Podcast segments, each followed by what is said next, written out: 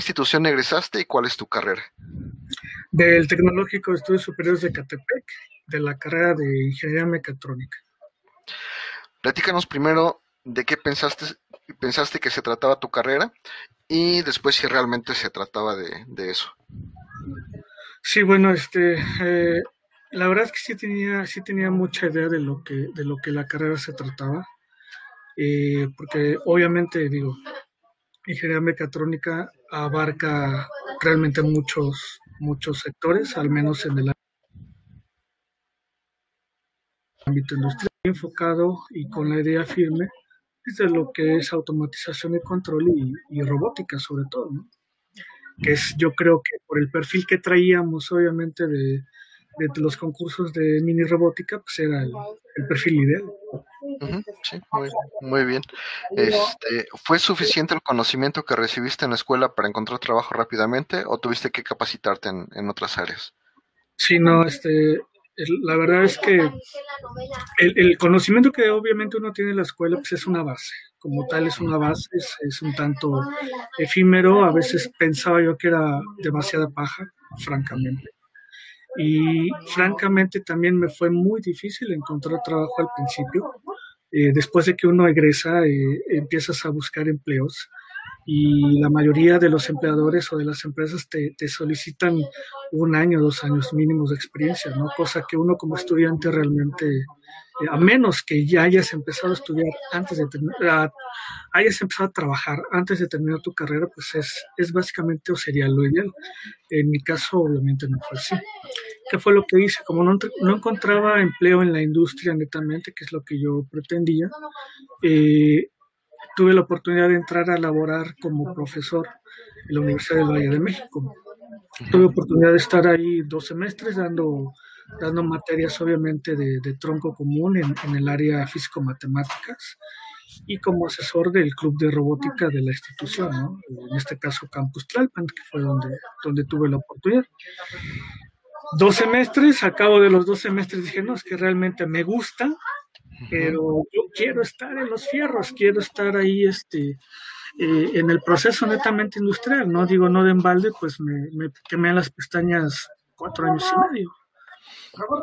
Sí, así es, y, a veces es como que pues uno siente cierta tristeza, ¿no? Que dices, bueno, pues es que yo quería ser Iron Man y pues no, este, pues, me mandaron a dar clases a, una escuela y, pues de alguna manera pues no es que esté mal, ¿no? Digo, al final del día no se trata de que, de que, las cosas estén mal, sino que eh, como que no nos avisaron antes, ¿no? Como que la escuela no puso ese énfasis en que este, tienes que empezar desde antes para que te vaya bien y, todo esto. Yo creo que es como que un punto, por lo menos cuando tú estabas, cuando yo estaba y cuando muchos estábamos, que nadie nos dijo que, que las cosas tenían que ser de otra manera, ¿no? Que, que dependían más de uno que, que inclusive que de la propia escuela.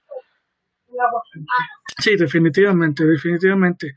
Y cuando sales, obviamente, de la protección de la escuela, porque mientras estás en la escuela todo es bonito, todo es padre, todo es este un mundo netamente color de rosa. Eh, pero cuando sales a, enfrentarte a los catorrazos allá afuera, es algo totalmente distinto a lo que, o sea, lo que uno tiene una idea, ¿no? Pero pues vaya, te tienes que acoplar y te tienes que acoplar bastante rápido. Sí, sí, digo, para eso es esta plática también, ¿no? Para que nadie diga, es que no me dijeron. Es que no me dijeron este que, que, que, que, lo tenía que hacer. Bueno, aquí ya tenemos ingenieros con tiempo en la industria que, que sufrieron para buscar trabajo y este y pues ahorita nos están platicando de qué se trata. La siguiente pregunta es, ¿qué tan importante consideras el promedio escolar? Híjole. bueno, yo creo que no es importante. Realmente no, no creo que sea importante. O sea, no para el ámbito industrial, porque ni siquiera me lo preguntaron. Es importante para, para el entorno académico, ¿no? Para demostrar probablemente que tienes este ah, que tienes capacidad de organizarte, que tienes capacidad de, de, ser responsable, obviamente, con las materias, con los profesores, con los proyectos escolares. Eh, tienes o denotaría tal vez cierta cierto grado de disciplina, ¿no? Pero pero no, francamente fuera en el ámbito industrial no no creo que sea tan no no Y como hemos... además. No, y, como hemos estado diciendo, no se trata de decir que saquen seis, ¿no? O sea, no se trata de decir que pasen siempre de panzazo. se trata de que, pues sí le echen ganas para que no se cierren puertas, porque al final del día este, hay becas que dependen de los promedios, hay este, otras situaciones académicas que dependen de, tu promedio académico. Pero este, obviamente, pues eh, el chiste es tampoco matarse o sentirse mal, pues porque no sacaste 10 en todas, ¿no? Porque no sacaste A en todas, pero este, también estar consciente de que si sacas 10 en todas, pues eso no va a ser ni que ganes más dinero, ni que te den más trabajo, ni de que sepas hablar mejor, ni de que sepas reparar la máquina, simplemente pues es una calificación en la cual dice que estás este, capacitado para hacer lo que dijo el maestro y punto, ¿no? Y tampoco es, es tan malo. Viene la otra, ¿qué tan importantes son los idiomas? Híjole, son demasiado importantes, francamente. Mira, mi, mi coco siempre han sido los idiomas, no, no soy bueno realmente en ellos, pero pues el inglés es fundamental. Es fundamental porque obviamente los, los manuales de prácticamente el 80-90% de las máquinas, de los equipos de control, de los equipos eh, de sensores, por ejemplo, inclusive la misma mecánica, eh, son manuales en, inglés. En el mejor de los casos, ¿no? En el mejor de los casos, porque obviamente con este boom de, máquinas chinas principalmente, pues te encuentras un manual en chino ¿no? En chino, en chino cantonés, este, y pues dices, bueno, ¿y ahora cómo le hago, no? Eh, afortunadamente, eh, digo, el, idioma inglés pues, obviamente es, es, universal, y en mi caso particular, el mío hasta la fecha sigue siendo un inglés técnico, ¿no? Que, me permite, eh, creo yo, sin mayor problema, pues el, poder eh, interpretar, el poder entender un manual de una máquina, pues, obviamente en inglés. Sin embargo, sin embargo, eh, hay grandes fabricantes de máquinas europeos, alemanes principalmente, italianos, afortunadamente también hay españoles, pero también hay mucho francés. Entonces, eh, eh, cuando la máquina obviamente es nueva, está muy padre porque pues viene con todos los manuales y la documentación en diferentes idiomas. Pero cuando llegas a la industria y te encuentras con máquinas que tienen 10, 15, 20 años o más eh, tiempo de estar trabajando, moles, pues a veces no, no hay ni siquiera un manual, no vaya, ni siquiera un diagrama eléctrico como tal para poder pues hacer bien tu chama, ¿no? De tal forma que los idiomas son importantes, son muy importantes. Actualmente pues no dejo de estudiar realmente inglés porque, porque a, mí, a mí sí me causa mucho problema, pero sin embargo la práctica y este, eh, la educación continua es, es, fundamental. Yo recomendaría que además del inglés pues obviamente tengas nociones de chino, porque el boom chino está muy, muy cañón, este, alemán e italiano. Sí, sí, sí. De hecho, esa era la siguiente pregunta. En la carrera, ¿qué, qué más, este, qué otros idiomas se, se ocupan? Porque me queda clarísimo este, que, que pues, hay máquinas de, que vienen obviamente de, muchos países y como decíamos hace rato, en el mejor de los casos viene en inglés. En el mejor. En el peor de los casos viene en chino o yo pienso que alemán o lo que sea, que bueno, ahorita Google Translate pues nos, nos salva la vida, pero pues no es lo mismo que te vean este así que, ah, mira, está leyendo el manual en chino, a que mira, sacó el teléfono para tomarle foto y, traducir que era lo que decía este el, el este la máquina y eso si tienen suerte y si como tú dices si son máquinas viejas pues a veces ya están las eh, los botoncitos se le borraron no ya ya no traen ni color y ya está así como que a ciegas toda, todo el equipo, pero pues así es, y, eso es lo que te pagan por arreglar, ¿no? Ahí es cuando entra la magia de la, de la mecatrónica. Pero entonces, bueno, los idiomas, ¿qué otras opciones? Italiano, ¿por qué italiano? Mira, en mi caso, en mi caso por, por el hecho de que tuve la fortuna realmente de, de conocer muchos procesos eh, en, en, la industria, desde el sector metalúrgico, hasta el sector alimenticio, pasando por el sector eh, del papel, de, la industria del papel, que es muy grande.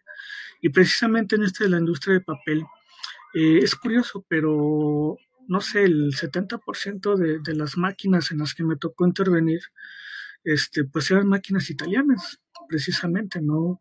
Eh, si se vale decir marcas, por ejemplo, en una Kimberly Clark, en donde te manejaban toda la línea de proceso, ¿no? de la bobina de papel para hacer el rollito de baño que todos tenemos en nuestras casas, son máquinas italianas. Entonces, eh, los, los, diagramas vienen en italiano, por ejemplo. O, otro, otro ejemplo muy claro que recuerdo, en la industria del plástico, pero en el sector alimenticio, en las grandes embotelladoras ¿no? de, de aguas o de refrescos. Eh, curiosamente también se manejan mucho equipo europeo y es italiano y sus manuales, la mayor parte de las ocasiones me los encontraba en italiano. Los, los propios diagramas y manuales de operación en italiano. Sí, uno que nada más sabe decir pizza, ¿no? sí. bueno, bueno, es, es que es parte de, digo, a mí me pasó como estudiante que este, en mi carrera es más, ahí en la UNAM no nos pedían idioma para egresar. Entonces, este, pues las cualquiera salía con su título de ingeniero sin hablar un segundo idioma. Tuve la fortuna de que mi señora madre este, me obligó a los 15 años a ir a aprender inglés y eso fue lo que me salvó la vida este, desde entonces hasta, hasta ahora, ¿no? Ahí tengo mi, mi, mi, certificado de que se habla hablar inglés muy bonito, obviamente ya mucho se me olvidó, pero ha habido puntos importantes en los que lo he tenido que hacer y, ha sido de, de, mucha ayuda.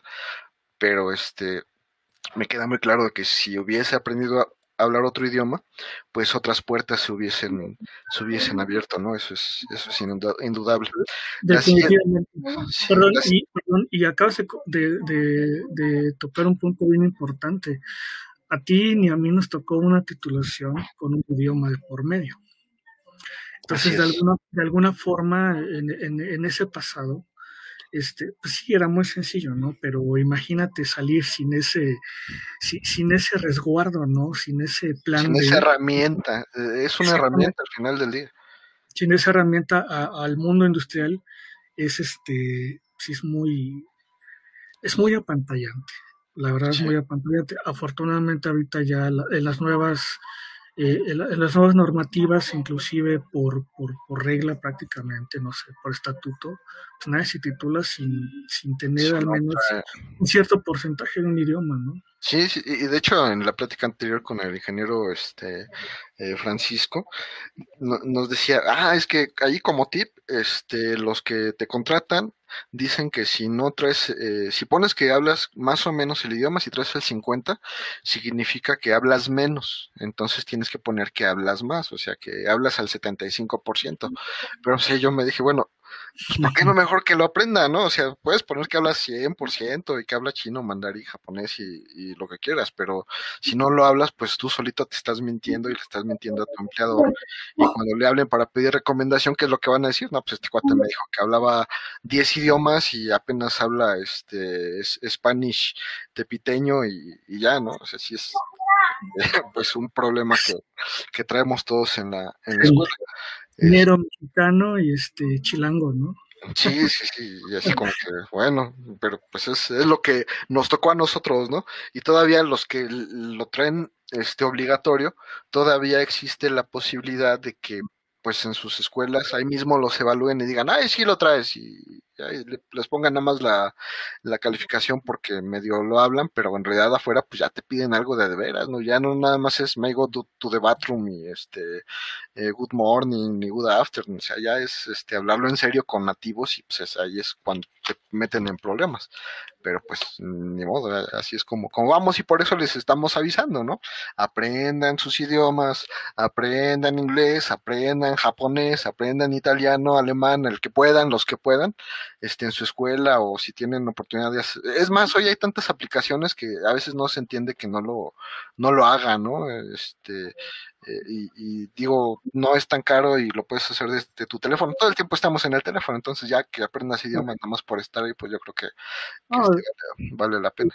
Y deja tú eso, ¿no? O sea, ya actualmente otros ingenieros desarrollaron un, traductor multilenguaje, multidioma prácticamente en vivo, ¿no? Donde tú hablas lo graba la maquinita, lo reproduce en el idioma en el que, en el que te quieres dar a entender y, Pues es una maravilla, ¿no? Como turista está padre, es como, como mochilero está padre, pero pues al fragor de, de, este, de los fierros calientes y de la máquina en movimiento, pues sí está, Sí, sí, sí. No, no puede estar con las manos en la máquina y ahí con la lengua picándole al teléfono para que te traduzca lo que te está diciendo el otro técnico, ¿no? O sea, eso, eso es imposible. Saber el idioma te, abre muchas puertas, como lo decíamos. Pero este, pues sí, sí es una, una realidad. Mira, nos saluda Omar Emiliano Ramos Gómez, este, pues ahí en donde antes. Pau Becerril, esa pregunta la dejamos para, para, para el final. Este, la siguiente es, ¿qué es lo que consideras más importante para ingresar a la vida laboral. Tú nos comentaste en la, en la edición pasada de este video que, este, que, que te costó mucho trabajo entrar a la vida laboral. ¿Qué, ¿Qué, es lo que tú consideras más importante que deberíamos, a lo mejor desde el inicio de la carrera, saber para prepararnos para que cuando lleguemos al final de la carrera ya estemos listos pues, para el mercado este, laboral? Híjole, pues yo creo que eh, de, primera instancia un currículum muy bien armado. A mí me pasó, tú lo sabes. Este, terminas, de la, terminas de estudiar, tienes la carrera y dices, ¿y ahora, ahora qué sigue? ¿no? Entonces, un, currículum te ayuda, eh, es el gancho para las empresas, eh, para que al menos te den los dos o tres minutos que tarda alguien en, leer, en leer una cuartilla, en donde dices específicamente que es... Que, eh, quién eres, eh, eh, en qué se enfoca tu, tu, trabajo, el trabajo que quieres ofrecer, que quieres llegar a ser una, a una planta, a una empresa, estudiándose como sea las aptitudes que tienes, obviamente los, los distintos idiomas que pudieras manejar, este, y pues las competencias laborales, ¿no? Eh, capacidades de trabajar en equipo, a lo mejor dices, no, yo no trabajo en equipo, trabajo solo, pero de resultados, ¿no? Entonces eso, eso es una parte fundamental e importante, ¿no? Mentalizarte a que no vas a salir a ganar un sueldo soñado Mentalizarte que no vas a salir a estar eh, en un área en donde vas a ser el jefe y, vas a, llegar y a mandar, ¿no? O sea, realmente no. Empezar en el sector industrial es empezar prácticamente desde cero, desde abajo, este, desde, desde, desde gatear, desde caminar, desde aprender a correr, desde aprender a andar bicicleta, ¿no? Hasta, hasta si es posible, llegar a volar es, esa es la realidad del, del, mundo laboral, del mundo industrial. O sea, mentalizarte también que, que el 50, 70% de lo que aprendiste en la escuela sí es una gran base, pero va a depender mucho si lo aplicas o no en el sector o en el ramo industrial en el que te vas a, en el que te vas a desarrollar. Si fuiste un experto en matemáticas, pues entonces busca un, busca un entorno donde tengas oportunidad de desarrollarte a lo mejor como, como ingeniero de, lenguaje estructurado en cuanto a software, ¿no? Por ejemplo. Si eres obviamente un buen programador y matemático, enfócate eso, ¿no? SQL, este, analista de base de datos, por ejemplo. Son, son empleos muy bien remunerados, pero pues significa que debes de saber muy bien programación o algoritmos de, de, computación.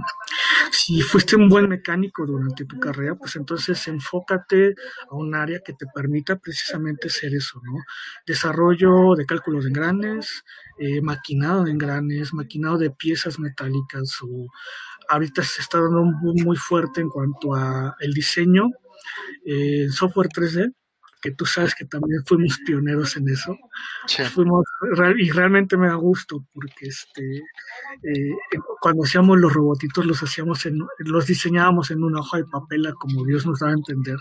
Pero cuando descubrimos que existe CATIA, AutoCAD, SolidWorks, pues entonces eso también te abre un, un mundo de posibilidades, ¿no? El hecho de que, de que en tu currícula diga, pues este manejo SolidWorks, SolidWorks a lo mejor en un 60%, AutoCAD Electrical en un 70% y, y CATIA a lo mejor en un 20%, pues eso es un aporte también muy grande porque el, sector industrial precisamente busca gente que, que sepa utilizar esos, esos software, pero desgraciadamente las licencias a veces son, son incosteables, ¿no?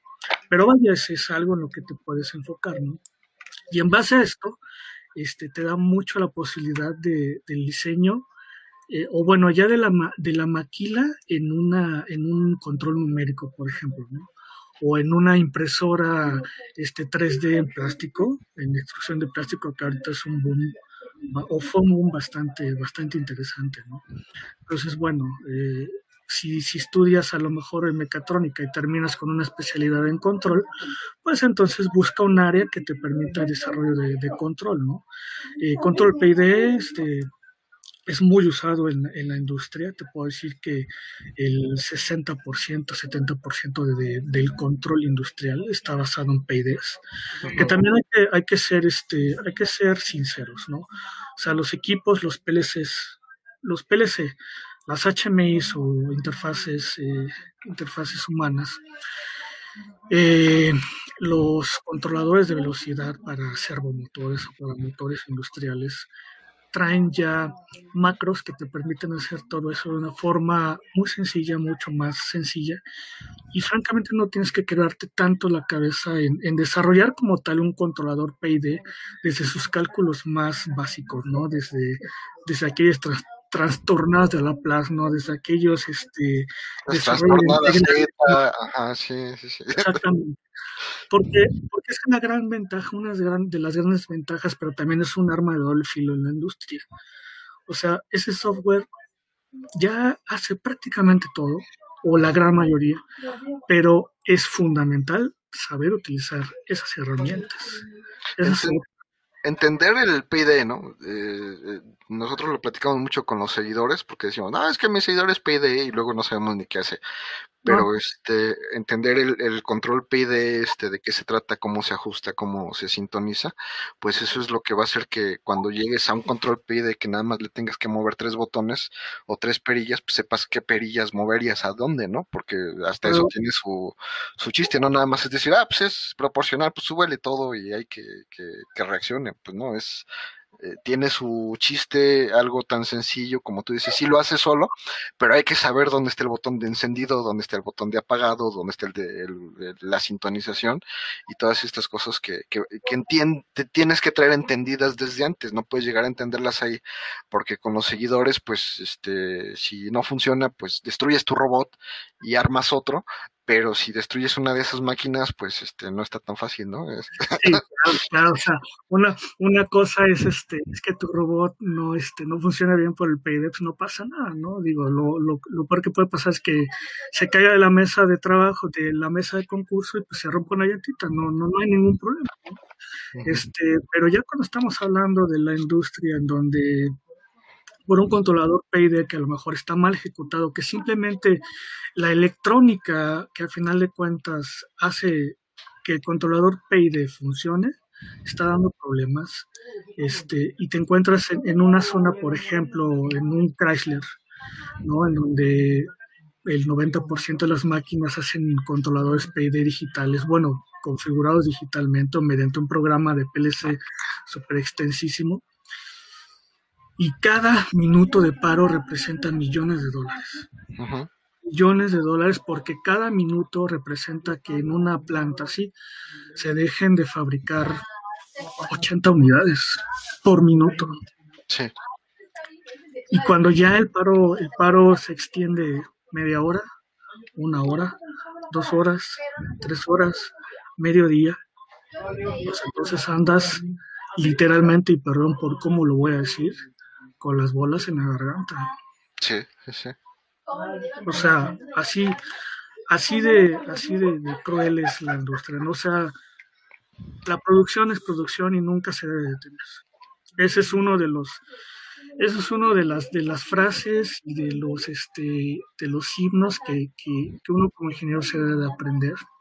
Es difícil, sí es difícil, pero la industria, la producción difícilmente para. Si para va a ser porque tienes un programa de mantenimiento.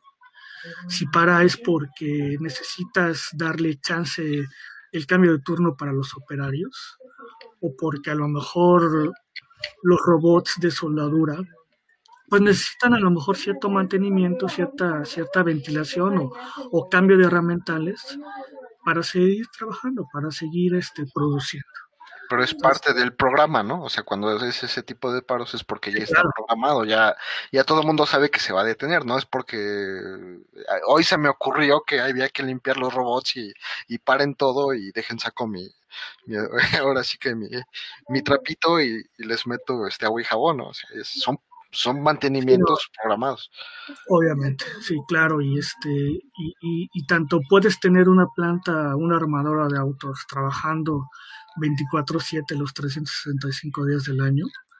Este, por ejemplo, los paros programados en mi, en mi experiencia, pues casi siempre ocurrían, ¿no? En, esos meses en donde todo el mundo se va de vacaciones y pues en donde este, todo el mundo aprovecha en el sector industrial, pues obviamente para hacer esas modificaciones, para hacer esos mantenimientos, para cambiar esos, esos mecanismos que a lo mejor ya están dañados o que necesitan calibración.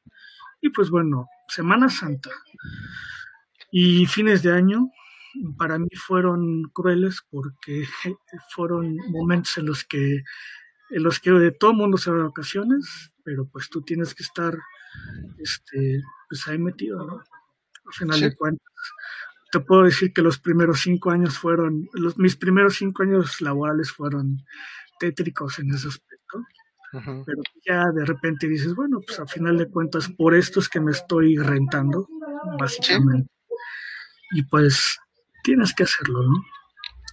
Y si le encuentras obviamente el, el, el, amor o el, punto bonito, pues bueno, es, es mucho, mucho mejor. Bueno, yo creo que el amor ya lo traías, ¿no? Nada más que este, no sabías que también lo tenías que dedicar los fines de año y, Día de Reyes.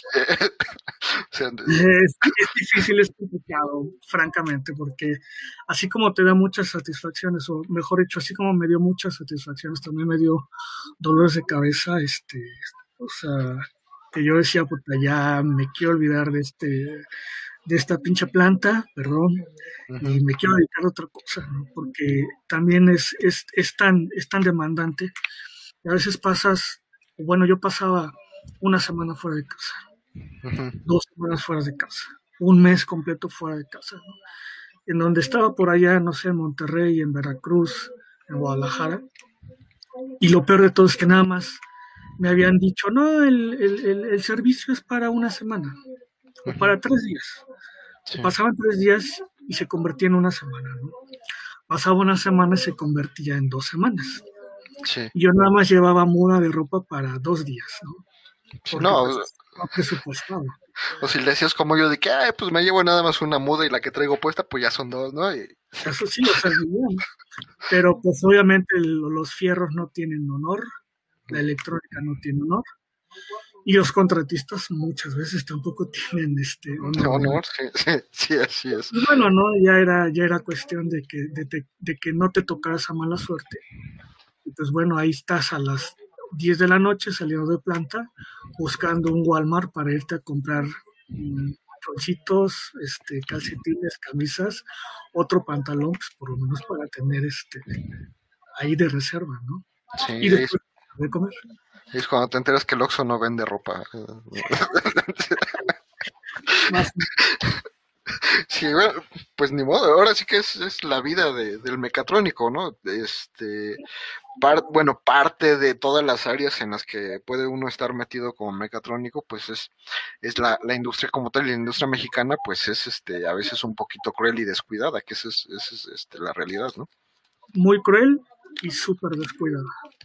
Digo, no voy a mencionar nombres de empresas ni nada, pero, pero todavía el sector industrial, por lo menos lo que a mí me tocó, este, es muy contrastante. Pues hay empresas en donde, en el sector alimenticio, por ejemplo, en donde cuando vas a entrar a laborar, tienes que hacer cursos de seguridad, de seguridad industrial, te aplican un examen de ese curso de seguridad industrial, te aplican exámenes médicos, tipo de sangre, tipo de orina, para poder entrar a laborar a, a, un Nestlé, por ejemplo, o, a un Coca-Cola. son, son exámenes eh, rigurosos, ¿no? En donde si consumiste algún estupefaciente una semana antes y sale ahí reflejado, sabes que este no vengas hasta dentro de otra semana que, tu examen a lo mejor salga negativo, ¿no? O si sufres de altura, perdón, si sufres de vértigo, este, pues difícilmente te vas a poder subir a una grúa viajera en una planta que fabrica acero, pues para poder reparar los equipos que están ahí arriba. ¿no? Porque, porque es, es peligrosísimo. Entonces las, las, medidas de, las medidas en la industria son tan, son tan estrictas como esas, como tan blandengues en el, en el hecho de decir, ah, pues ya llegó el ingeniero, este, ah, pues trae cascos y trae botas y sale, vámonos al área a trabajar. En donde ni siquiera un permiso de trabajo, un permiso de, un, perdón, un, un, un formato de riesgo de trabajo, ¿no? En donde especifica en acorde al área donde vas a estar laborando qué riesgos puedes tener. Desde, desde que se te, se te caiga en la cabeza el desarmador de un contratista que está laborando 20 metros arriba de ti, hasta que te, te atropelle un montacarguista, o de, que, de que la olla de fundición de acero que está a 1500 grados Celsius, en el peor de los casos se desfunde y chorrea acero por todos lados, y pues bueno, riesgo de trabajo que mueras incinerado por acero, ¿no? Por ejemplo. Sí, sí, sí, sí, es, es muy, este, muy curioso ah, y a mí me ha tocado en, lugares en los que pues ni siquiera una firmita ahí de cómo te registras en las escuelas que llegas, pues ahí déjame su credencial y, y fírmele aquí, ponga su nombre, o sea, ni eso, ¿no? Así de, ah, eres tú, pues pásale y, hasta el fondo este, está donde vas a trabajar. Y pues, a quién, quién me va a supervisar, a quién, quién me va a revisar que no me lleve nada, o sea, y nada. Sí, sí, sí, así tan, tan ambiguas como, como eso que mencionas. O sea, me tocó ver en alguna ocasión, en algún lugar, un soldador de oxiacetileno que llevaba tenis en lugar de botas, de botas de trabajo de cuero con, casquillo metálico, o sea, llevaba tenis, literal, literal llevaba tenis, ¿no? Entonces dices, puta, este, mientras del otro lado te piden que llenes eh, un montón de formatos, que pases un montón de, de exámenes. de seguridad este industrial, pues aquí este cuate va cargando los, los tanques, ¿no? De, de, de gas para soldadura sin, sin, mayor, este, sin mayor cuidado. ¿no? Entonces, en el sector industrial te encuentras de todo, francamente, y, este, y es netamente muy peligroso. Una de las frases eh, que tanto se pregona ahí es, eh, de nadie depende tu seguridad más que de ti. O sea, y, y realmente esas, esas, esa es la cruda realidad tu seguridad industrial o mientras estás en el sector industrial es netamente tuya, de nadie más. Entonces, ojo también en eso, si tienen oportunidad, después de que salen o mientras están estudiando de, de, hacer algún diplomado en seguridad industrial, este, les va a ayudar mucho, les va, les va a abrir mucho eh, la mente y, y, y, este, y ciertas cosas o muchas cosas que, que mientras estás estudiando no te pasan ni, ni por aquí. No, realmente no. No, y, hasta te enojas cuando te llaman la atención en el laboratorio, ¿no? Este... exactamente. te enojas cuando el laboratorio te dice, ponte, oye, ponte la bata. Sí. ¿Por qué me voy a poner la bata si estoy haciendo circuitos que manejan 5 volts? Estoy manejando agua con, con, alguna otra cosa, ¿no? Con limpiador. No, con, con ¿no? En una Sí, sí, sí. Pero ponte la bata. Porque cuando vas allá afuera, este, cuando llegas a un lugar en donde es imperdonable que, que no traigas un casco, que no traigas un chaleco con reflejantes, o que te revisen, no tengas unas botas no tengas unas botas para trabajos eléctricos.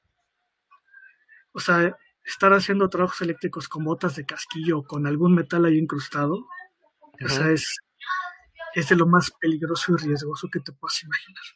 Por eso es que piden botas eléctricas. Sí, sí, sí, hasta, y es a veces lo que no, pues no, lo que decíamos eh, en otras pláticas, no, no entendemos las herramientas para que existen tú, tú lo sabes, este, yo he visto muchos proyectos en los que dicen, no, es que voy a hacer un robot que apague fuego. A ver, ¿qué tipo de fuego vas a apagar? Este, fuego eléctrico, este, fuego, este, papel, fuego químico. No, pues cualquier fuego no, es que no es igual. Hay cosas que si tú le echas, este, agua, se aviva la llama. Hay cosas que si le, le echas un químico, se aviva la llama. Entonces, hasta eso tienes que saber leer que, eh, leer, identificar qué tipo de fuego es para que este, pues no lo hagas más grande. Y, son cosas que, que, no cachamos y que tenemos que entender desde antes. Como tú dices, si me toca una, empresa responsable en la que me capaciten, pues ya la hice, pero si no me capacitan en la primera semana, este paso a mejor vida y, ya, ¿no? Ahí te echan tierrita y no pasa nada. Sí, por fortuna, por fortuna en México se están implementando muchas normas muchas normas obviamente que tienen que ver con seguridad, con calidad, con este pues con procesos en donde pues, las, las, empresas o se alinean o se alinean. Obviamente si, si saben también mucho de normas ISO, de normas oficiales mexicanas, también les, les va a ayudar mucho, este, porque si vas a un lugar o un sitio en donde tu diseño debe de llevar muchas de estas normas implementadas y no los cumples, pues obviamente eh, si eres un emprendedor, pues te vas a estar tronando los dedos.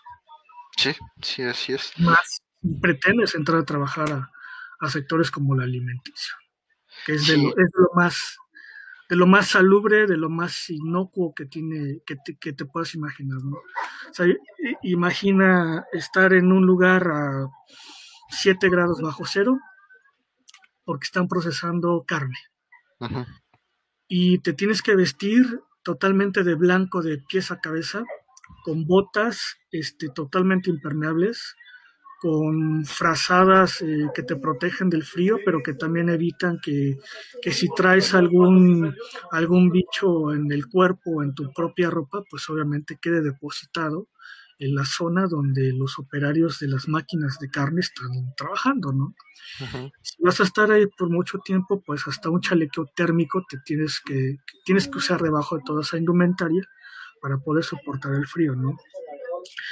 Ahora imagínate, si en ese lugar vas a instalar un equipo para controlar una cuchilla, o para controlar un motor que a final de cuentas hace funcionar una cuchilla. Y esa cuchilla es la del procesador de carnes, donde muelen técnicamente la carne para después hacerla embutido. Sí. Eh, o sea, son condiciones bastante, bastante peculiares, pero también tienes que cumplir un montón de requisitos previos para poder realizar esos trabajos. Entonces, por último, imagínate, pasa el, pasa el inspector de, de calidad o de seguridad industrial con una serie de, frasquitos o de bolsitas, en donde cada bolsita o cada frasquito eh, tiene un químico diferente. Y ese químico diferente, pues obviamente está hecho para detectar cierto, cierto bicho o ciertas este, partículas de suciedad diferentes, ¿no? Desde materia fecal hasta a lo mejor una gripa. Y te piden antes, lávate muy bien las manos, desinfecta bien todos los equipos que vas a ingresar al área con, con, toallitas o con químicos especiales este, antes de poder ingresar. Pues llegas, te hacen la prueba primeramente en todos los dedos de la mano derecha, en todos los dedos de la mano izquierda, pasan probetas o algodoncitos de prueba sobre tu equipo electrónico y después los meten a los reactivos químicos. Y si el reactivo químico para detectar materia fecal se pinta de amarillo, vas para afuera. Y le ponen una multa a tu empresa. Sí. Porque eso, es, eso es una actitud o eso es, una, eso, eso es un acto este, inseguro, eso es un acto insalubre, eso es un acto que no está permitido. Eso quiere decir que no tuviste el cuidado suficiente de, desinfectar tu equipo, de desinfectar tus manos, y este, y es penadísimo. No, y además, ¿cómo lo cuidas, no? ¿Cómo cuidas tu equipo que trae esas cosas ahí, este, puestas? Pero, claro. Así, es la, digo, así es la industria y, qué bueno que también, así como hablamos de industrias que no son tan responsables, qué bueno que hablas así de la, de la industria este, de alimentos, ¿no? Y afortunadamente son los más, te puedo decir francamente que afortunadamente son, son los más, los que obviamente están todo el tiempo bajo el, bajo el ojo de huracán y pues obviamente son marcas reconocidas a nivel mundial básicamente, ¿no? O sea, la producción que se hace en México este, debe de llevar todas esas normas porque no solamente se, vende en México, se vende en Europa, por ejemplo, en Canadá, en Estados Unidos, en lugares en donde eh, son más estrictos. Sí, está más normado todo, pero pues bueno, qué, qué, qué bueno y, pues qué interesante que, este, que, que nos ayudes a informarle a las personas que se van a dedicar a esto, que pues se van a enfrentar este, a todo este tipo de, pues de problemas y a situaciones, ¿no? Situaciones especiales, a lo mejor no son problemas, son situaciones especiales que pues nunca te esperas este, estar incluido en, en, ese tipo de, de, trabajo, pero pues como mecatrónico ya nos dejaste claro que... y para lo que la carrera realmente, por lo menos en mi caso, no, no me preparó realmente no me preparó, o sea, no hubo un curso de primeros auxilios, no hubo un curso de, de, lo más básico que es manejo de extintores, ¿no? O de identificación de riesgos industriales, por ejemplo. En la actualidad desconozco si ese tipo de asignaturas ya se estén impartiendo, o por lo menos algún diplomado, algún cursito ahí de, de dos, tres días. Pero, pero es importantísimo porque allá afuera ese tipo de cursos cuestan y cobran bien. Sí, sí, me, ah, queda claro que, como se ocupa este ya para trabajar, pues te los van a cobrar como, como te los quieran cobrar. no, hay, limitante y lo tiene que pagar la empresa. no, es tanto. Pero bueno, vamos a, la siguiente pregunta. Venga. Todos tenemos un top que pensamos que sería el mejor trabajo o empleo en nuestra carrera. ¿Cuál, ¿Cuál es el tuyo, sea real o ficticio? Como ingeniero en mecatrónico, yo creo que eh, uno ya, no ingeniero mecatrónico, tú quieres un, tú, tú, ya viste muchos trabajos, ya conociste muchas empresas y tú, yo supongo que has visto, te imaginas un trabajo que dices ese, yo, yo quiero ese, no, en el futuro me veo ahí parado, este, no sé, de jefazo o de dueño o de, o haciendo eso que está haciendo esa persona. Definitivamente programando robots netamente industriales. Y pues yo creo que el, uno de los sueños dorados del 80% de los ingenieros es a lo mejor poder un día mandar un cohete ahí arriba, ¿no? Mandar este algo que vuela ahí arriba. ¿no? De tal forma que pues englobas obviamente agencias espaciales o simplemente aeronáuticas. Este algo así yo me yo en algún momento me imaginé. Sí, o sea, Elon Musk, ahí, ahí ten cuidado, ¿no? pero, pero vaya, obviamente, este, eh, una, una, una de las ventajas de, creo yo, de la mecatrónica es que eh, eh, tu perfil como egresado te puede posicionar en, muchos sectores de la industria, ¿no? Así como es muy fácil que a lo mejor un ingeniero, este, en general, un ingeniero eh, tome un curso de administración de empresas y, salga de la escuela y, cree su propia empresa, ¿no? Es más sencillo eso a lo mejor que un, que un licenciado tome un curso de mecatrónica, ¿no? Porque pues, no le va a entender nada, o a lo mejor de electrónica, ¿no? quién sabe, igual sí.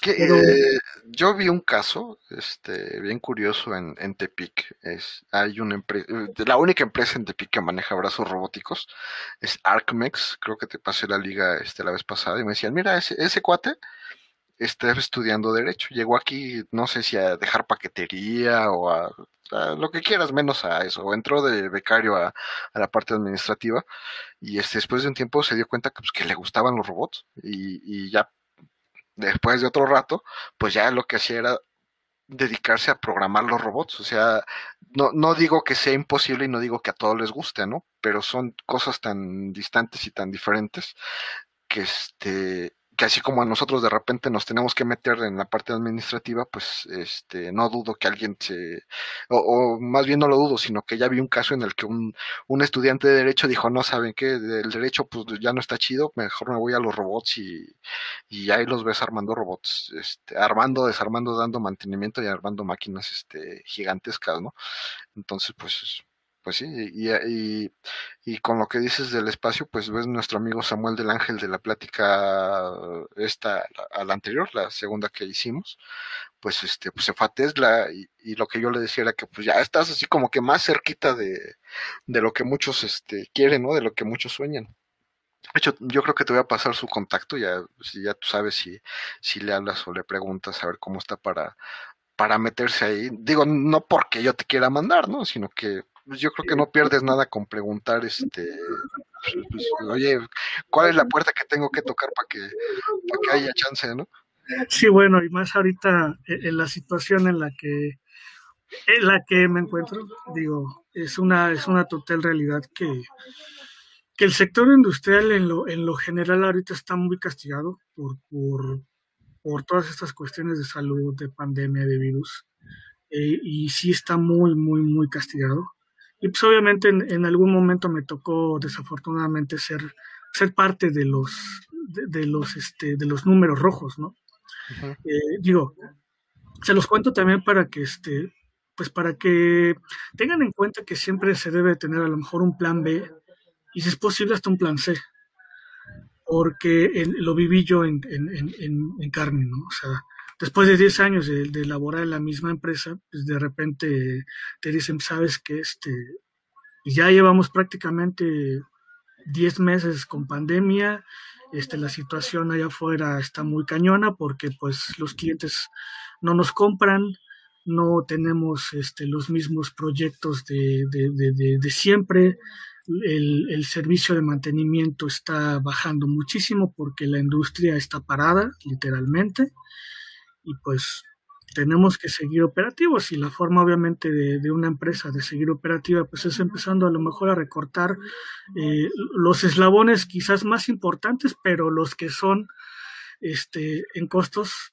o los que representan los más caros, los más caros no entonces este así está sucediendo en, en muchos lados desafortunadamente y pues digo me, me tocó no este, pero pues vaya, eh, yo, yo confío que, que, las personas o los estudiantes que, que ahorita nos están viendo, eh, si, si Dios dice o si, o si el virus, este, a final de cuentas, lo logramos controlar, en dos, tres años probablemente no tengan nada de qué preocuparse, ¿no? Pero simple, simplemente estar a la expectativa de que esto no va a ser la única vez ni la primera vez que ha sucedido y que puede volver a suceder. Entonces ahí eh, todo esto nos va a servir de experiencia, ¿no? Así como el, ingeniero de, la, de hace dos o tres eh, entrevistas, que se metió mucho en, los, este, en los sistemas biomédicos, ¿no?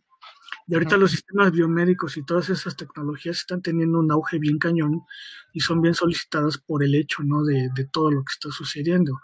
Pero pues a lo mejor hace cinco años nadie se imaginaba que, que un mendigo aparatito que te mide el la oxigenación a través de un dedo de una oreja, pues iba a cotizar tan, tan ridículamente, ¿no?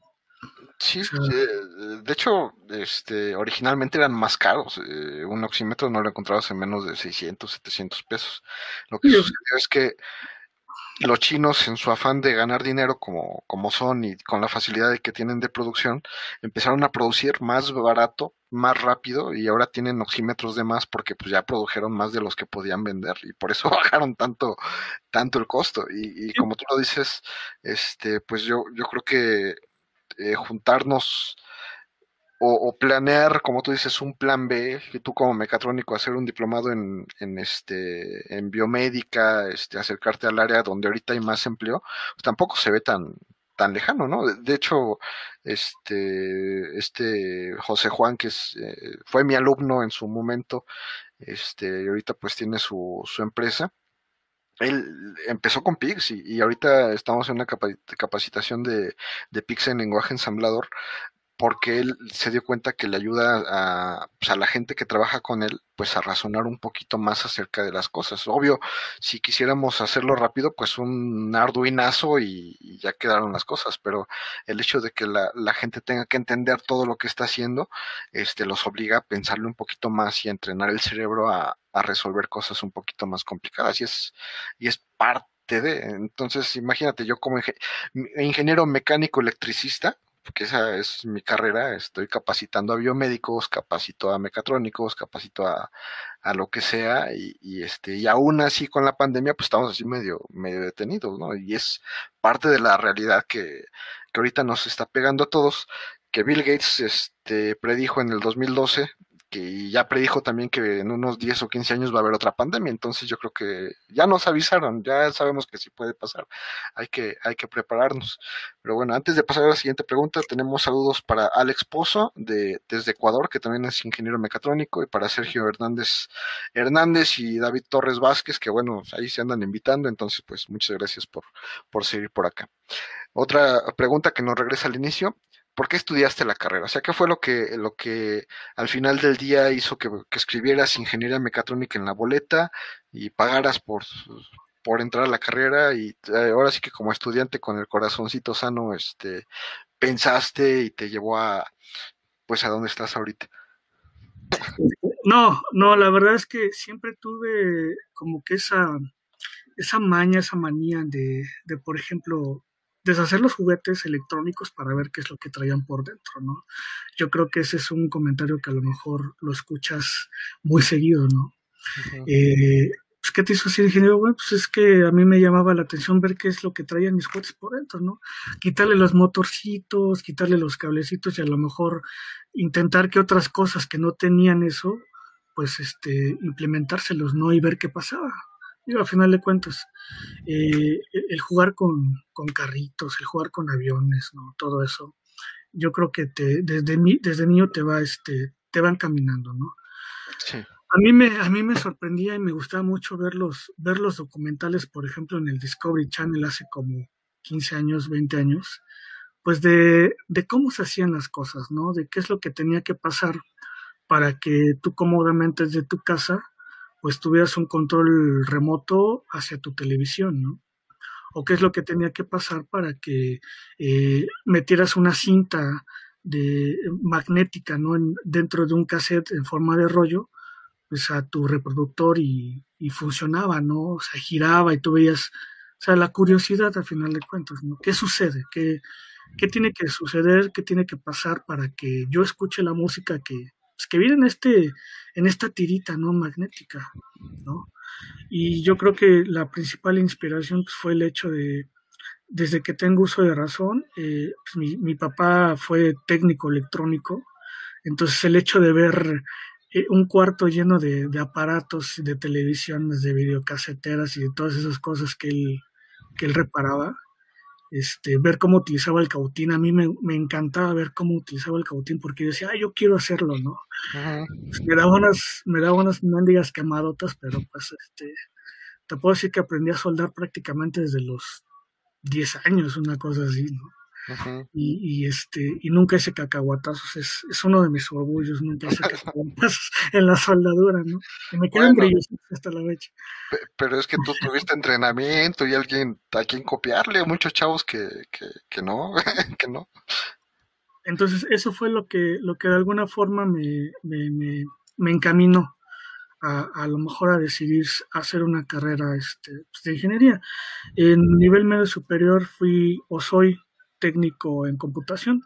Me llamó mucho la computación desde el principio.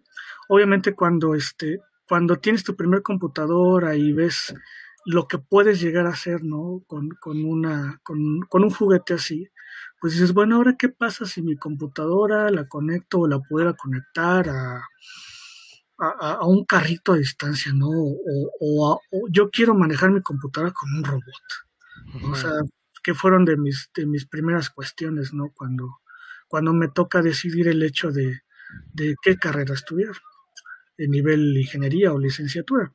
Entonces fue eso, fue eso, la televisión, este, el ejemplo en casa y pues el hecho de, de querer ver qué es lo que lo que los juguetes traían por dentro. Y ahora, bonitos juguetotes que andas este, desarmando, ¿no? O que te tocó desarmar. Híjole, a veces es, a veces es bien complicado, ¿no? Pero fíjate que no es tanto desarmarlos, porque yo me enfoqué más a la parte de, del control, al final de cuentas. O sea, el, los dispositivos de control de motores principalmente, que hacen que esas, que esas máquinas, por ejemplo, los monstruos de máquinas rotativas, ¿no? En, en la industria del periódico, este, todos esos dispositivos que hacen que esos rollos de papel inmensos se, se, muevan, ¿no? Y que los periódicos por un lado de la máquina salgan por, por centenares, no por minuto. Este es muy impresionante y pues todo es control, o sea, hay, hay un dispositivo electrónico ahí, este, llámese PIC, llámese Arduino, ¿no? Este, por decirlo, lo, lo, más facilito quizás, ¿no? Que he visto que se utilizan en la industria, este, tal vez no a ese nivel, pero sí se utilizan pero vaya, tienes ahí un PLC, a lo mejor un PLC Siemens, Allen Bradley, este, tienes eh, dispositivos de control de velocidad de motores, ¿no? Este, como ABB, como este, Fanuc y tantas otras marcas, ¿no? Control Technics, Hitachi, Mitsubishi, o sea, un montón de marcas, ¿no? Que al final de cuentas la mayoría hacen lo mismo, o casi todas hacen lo mismo, pero pues a lo mejor nada más te lo pintan de diferente color, ¿no? Y entre marcas pues traen un plus por sobre todo por sobre de otras marcas. Unas son más baratas otras son más caras otras se comunican con muchísimos más dispositivos u otras nada más hacen dispositivos de propósito general no para bandas transportadoras ventiladores bombas.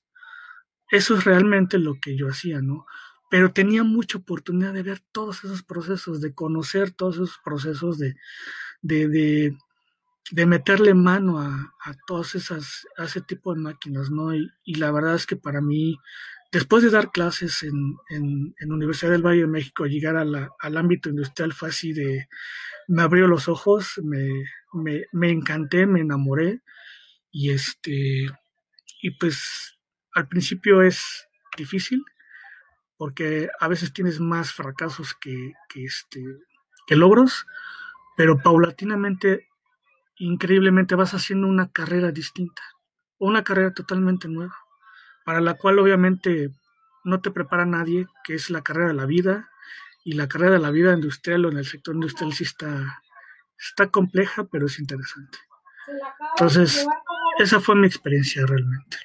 pues qué, bueno y qué, qué, fascinante te, te, tocó. Bueno, nos, nos ha tocado a, a todos, ¿no?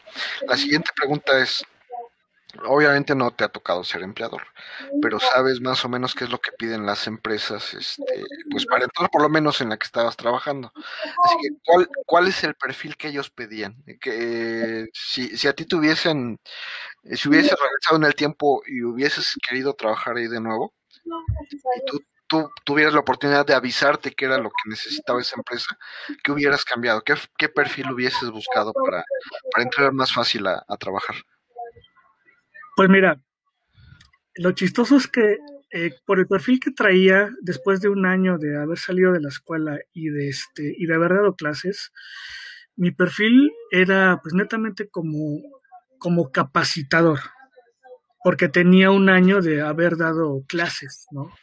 De haber manejado grupos de chamacos, este, de, no sé, de, de entre 15 y 20 años, y pues 20, 30 gentes por grupo, ¿no? Entonces traía esa experiencia.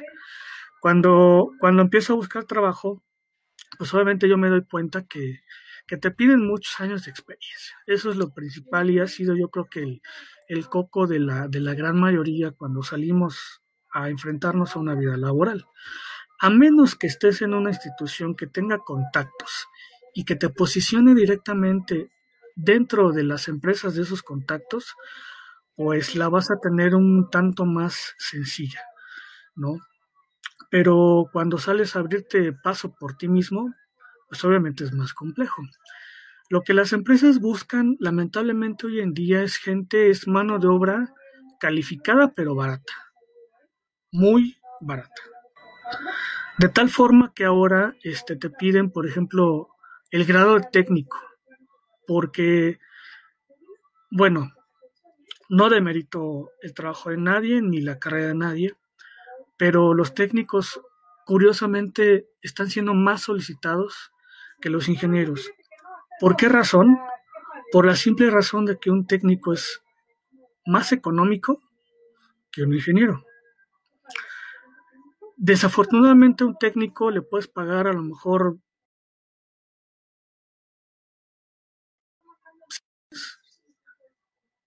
y por la situación en la que actualmente estamos, obviamente la gente lo, lo, acepta porque aparte vas empezando.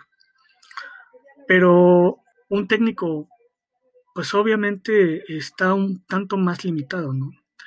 En cuanto a diseño, por ejemplo, en cuanto a desarrollo de de tecnología, a final de cuentas. No dudo que lo pueda hacer, pero es lo que, es lo que las empresas te piden. Te piden también más operarios, operarios técnicos que desarrolladores de, aplicaciones de ingeniería, a final de cuentas. Es muy curioso ver, o para mí era muy curioso ver ingenieros o técnicos, por ejemplo, en electrónica, operando una máquina muy avanzada tecnológicamente, pero todo a través de un panel, una interfaz de usuario, donde pues, lo único que haces es meter recetas y si quieres que la botella te salga de 50 centímetros de alto, pues metes la receta para que la botella salga de esa medida. Y apretar botones y meter este, un montón de parámetros en una interfaz gráfica y este y pues la máquina hace todo el trabajo, ¿no? Entonces era, era muy curioso ver, ver mucho ese tipo de situaciones, ¿no? Este, y pues me preguntaban y yo también los cuestionaba, bueno, ¿y, por qué, no? Pues es que es, es, en donde encontré la oportunidad, es en donde me estoy haciendo de esa experiencia que cuando sales tanto te piden. Entonces, bueno. Y he de mencionar que francamente a mí me tocó y fui muy afortunado después de, después de pasar tres o cuatro meses en donde tenía eh, dos o tres entrevistas de trabajo por semana y tocar puertas y tocar puertas hasta que al final de cuentas una se, una se abrió, ¿no? Y esa pues obviamente fue la que me dio oportunidad de empezar una carrera desde cero prácticamente. Entonces yo era el perfil de capacitador, ¿no? Y este, ah, bueno, pues mira, tú, este, nos interesa tu perfil, traes esta carrera, este, tienes oportunidad de crecimiento y tienes todas estas chances, ¿qué onda? ¿Te interesa? pues sí, sí me interesa. Y poco a poco pasé de ser el, capacitador de, de, por ejemplo, llegar con el cliente. Ahora les voy a dar la plática introductoria a todos los, a todas las marcas que manejamos en esta empresa de servicios industriales. Las famosas integradoras, ¿no? De tecnologías. Sí. Este, usamos esto, implementamos esto, somos capaces de hacer esto, eh, manejamos y distribuimos, estas marcas, somos centro de soporte técnico de reparación autorizado, este, aquí están nuestros títulos, estamos en constante capacitación. Este, y la presentación de una a dos horas, ¿no? Entonces ese fue mi rol al principio. Ya posteriormente pues empecé a meterme ¿no? en las cuestiones técnicas, que es lo que a mí me interesaba. Pedí la oportunidad de meterle mano a los equipos. Afortunadamente me la dieron y pues ahí para adelante, ¿no? Las empresas también buscan, eh, buscan compromiso y que si tú dices, eh, el equipo va a estar instalado a las 10 de la mañana, y la máquina muy probablemente va a estar trabajando a las 2 de la tarde, pues obviamente cumplas en tiempo y forma con ese espacio, con ese rango que te están dando. Sí. De tal forma que les interesa obviamente la gente eh, pues comprometida, la gente este, eh, profesionista, la gente profesional, este, la gente que, pues, que se ah, que se ambienta rápidamente a la situación. ¿No? Este, porque si te quedas detenido, pues obviamente, como dice el dicho, no viene la corriente y te, te arrastra. Sí, los, los que, lo que decíamos, este, o lo que hemos platicado mucho, que sean capacitables y que se adapten rápido a las situaciones, ¿no? Eso es como que lo... pero desafortunadamente también que sean fácilmente manipulables. Hay puestos, o, sea, o sea, la verdad. Curiosamente, piden gente capacitada, pero entre menos capacitada estés para muchas otras cosas y situaciones de la vida, este, más fácil para ellos. Porque obviamente, pues, una persona preparada, una persona con conocimiento es una persona que tiene poder. Yo creo que eso todos lo sabemos. Pero una, una persona con una, con una preparación mediana, o nula también hay que decirlo, pues obviamente es más fácilmente manipulable, de tal forma que también va a ser más fácilmente prescindible para las empresas. Todos somos prescindibles. A todos nos toca despido, a todos nos toca cambio de área, a todos nos toca este, terminar relaciones laborales, ¿no? Después de mucho tiempo. O a lo mejor menos, ¿no? Pero las empresas, si ven algo en ti que les interesa, pues de ahí se van a agarrar y, no te van a soltar hasta después de 5, 10 años, 20 años, o a lo mejor ahí te jubilas, ¿no? Hasta que se lo acabe, ¿no? exactamente, hasta que se lo acaben. Hasta, que te acaben, hasta que, hasta que ya desquitaste todos los años de sueldo que te dieron, hasta ese momento. Hasta que pasas de los 50, hasta que pasas de los 60, ya, hasta ahí. Ya te explotamos, entonces ahora sí ya tranquilamente ya te puedes ir a, y eso entre comillas, a tu retiro, ¿no? Este, las empresas buscan gente de, de, todos esos perfiles. Este, obviamente, te repito, es lamentable, pero en la mayoría de las ocasiones de las, de las oportunidades, gente que sepa, pero que no te cobre más de lo que tú estás dispuesto a dar como, como empleador. Eso es una realidad y las gentes verdaderamente preparadas con, todos estos grados son las que te encuentras que trabajan en la empresa transnacional o en la, en la, empresa extranjera y que, este, y que te da soporte vía telefónica desde Estados Unidos, que te da soporte vía telefónica desde, eh, desde Italia, desde Alemania, desde Japón. Así, Así me tocó, me tocó trabajar con, ingenieros este, latinos, con ingenieros mexicanos, que, que, me daban soporte vía telefónica a mí para yo poder dar soporte, es decir, que me preparaban o me capacitaban en algún, en algún tema particular para yo poder retransmitir eso este, de forma, de manera local, ¿no? Y curiosamente, este, pues, tenían así como que todos los honores, ¿no? Me preguntabas de, los trabajos que en su momento me hubiese gustado este, tener, yo creo que después fue uno de esos, ¿no? O sea, el estar en un puesto así, en donde ganas muy bien, pero manejas tanto las marcas, manejas tanto los equipos, tienes las bases fundamentales de, de, programación, de, configuración de todos esos equipos y manejas esas máquinas al derecho y al derbez, que te das este o que te dan la oportunidad de poder tener un empleo así. Pero para eso tuviste que sufrirle mucho o tuviste que pasar por muchas por muchos caminos con muchas piedritas de diferentes tamaños, desde lo más pequeño hasta lo más grande. Las empresas también buscan gente este, que sea capaz de trabajar en equipo, bajo presión, este, que sean altamente tolerables a la frustración, al estrés, este, que, tengan, que tengan la capacidad de poder eh, estar disponibles, si por ellos fuera las 24 horas del día, los 365 días del año. Curiosamente, que, que sean solteros en algunas ocasiones, este, o que no tengan a lo mejor algún vínculo como que tan grande, ¿no? En el aspecto de de que estés casado, de que tengas hijos, obviamente que tengas esposa, porque pues obviamente tienes que estar disponible. Pues que no tengas a dónde ir, básicamente, ¿no? Que no tengas a dónde ir, pero que, que, te, que te tengas que ir a donde ellos te digan en el momento que te, que te lo digan. La mayoría de las ocasiones. El sector industrial, en serio, es, es así, es muy así. Es muy así el hecho de tener que rolar turnos, el hecho de tener que, que contestar llamadas sábados y domingos desde las 7 de la mañana y hasta que te sueltan o hasta que logras eh, vía telefónica, si es posible, resolver el problema, o hasta que llegas a planta y eres capaz de resolver el problema. Eso es, eso es, este, eso es un hecho. O sea, la vida del sector industrial es, es muy bastante difícil. Sí, de hecho, fíjate que, digo, te lo comento como, como, como amigo este, de, mucho tiempo.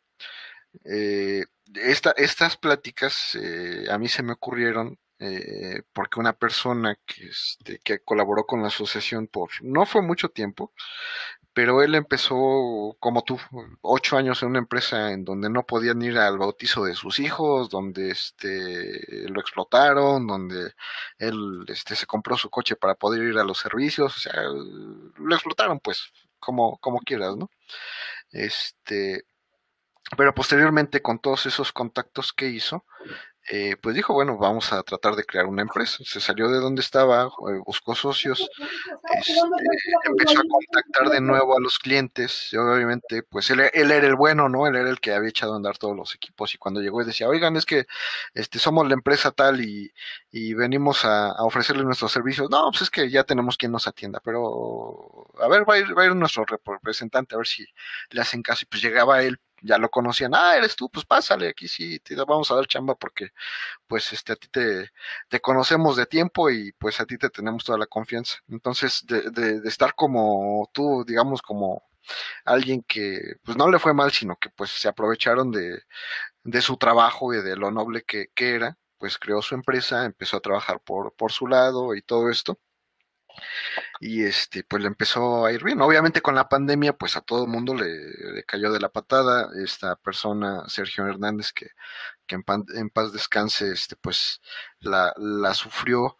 Eh, la empresa Maquinar nos aceptó a la Asociación Mexicana de Mecatrónica varias personas, les dio trabajo, se los llevaba a capacitar. Como él ya lo habían explotado, pues él, él dijo, bueno, pues yo sí les voy a dar pues a lo mejor no sueldos tan acá, pero tampoco tan para allá, ¿no? O sea, me los trataba bien, los capacitaron en otros países, los eh, creo que siguen con empleo muchos de ellos todavía, este, pero llegó la pandemia, se acaba el trabajo en México, se va a Detroit, se contagia en Detroit y ya no regresó y se nos se nos fue. O sea, esto esto que estamos haciendo a mí se me ocurrió empezarlo con con él, con esa, con esa historia, porque me parecía, me parecía muy, muy interesante, ¿no? Que empezó como, eh, como egresado, que se lo agarran, este, jovencito, bien pollito, y lo explotan, y luego, este, ponen su empresa, pues es, es como que la cenicienta de nuestras historias de los mecatrónicos, ¿no? Pero, este, pues no, no terminó tan bien porque, eh, pues, eh, en un trabajo, se, pues se nos fue, ¿no? Al final del día, es, es lo malo con todo esto, este, pero, pues no, no, no hay manera de, de, preverlo más que, como lo decías antes, tener plan A, plan B, plan C y a lo mejor plan D, y todavía pensando en que a lo mejor llega una pandemia y arrasa con todo lo que tenías pensado para, para toda tu vida, ¿no? Es, es desafortunadamente muy, muy, muy complicado. Este, tengo una, una pregunta. Este, eh, Fernando Torres García dice: ¿Cómo se puede escalar un mejor puesto y empezar a dirigir después de estar en campo? Saludos desde Tlaxcala. Saludos. saludos, ves, es lo que es lo que te comento. Este, muchas veces tenemos la, la, idea de que vamos a salir a dirigir o a lo mejor después de un tiempo poder dirigir. Escalar, escalar este, el, en el sector industrial pues es, este, es complicado porque es muy competitivo. El sector industrial es de lo más competitivo que te puedas imaginar, de lo más peleado que te puedas imaginar.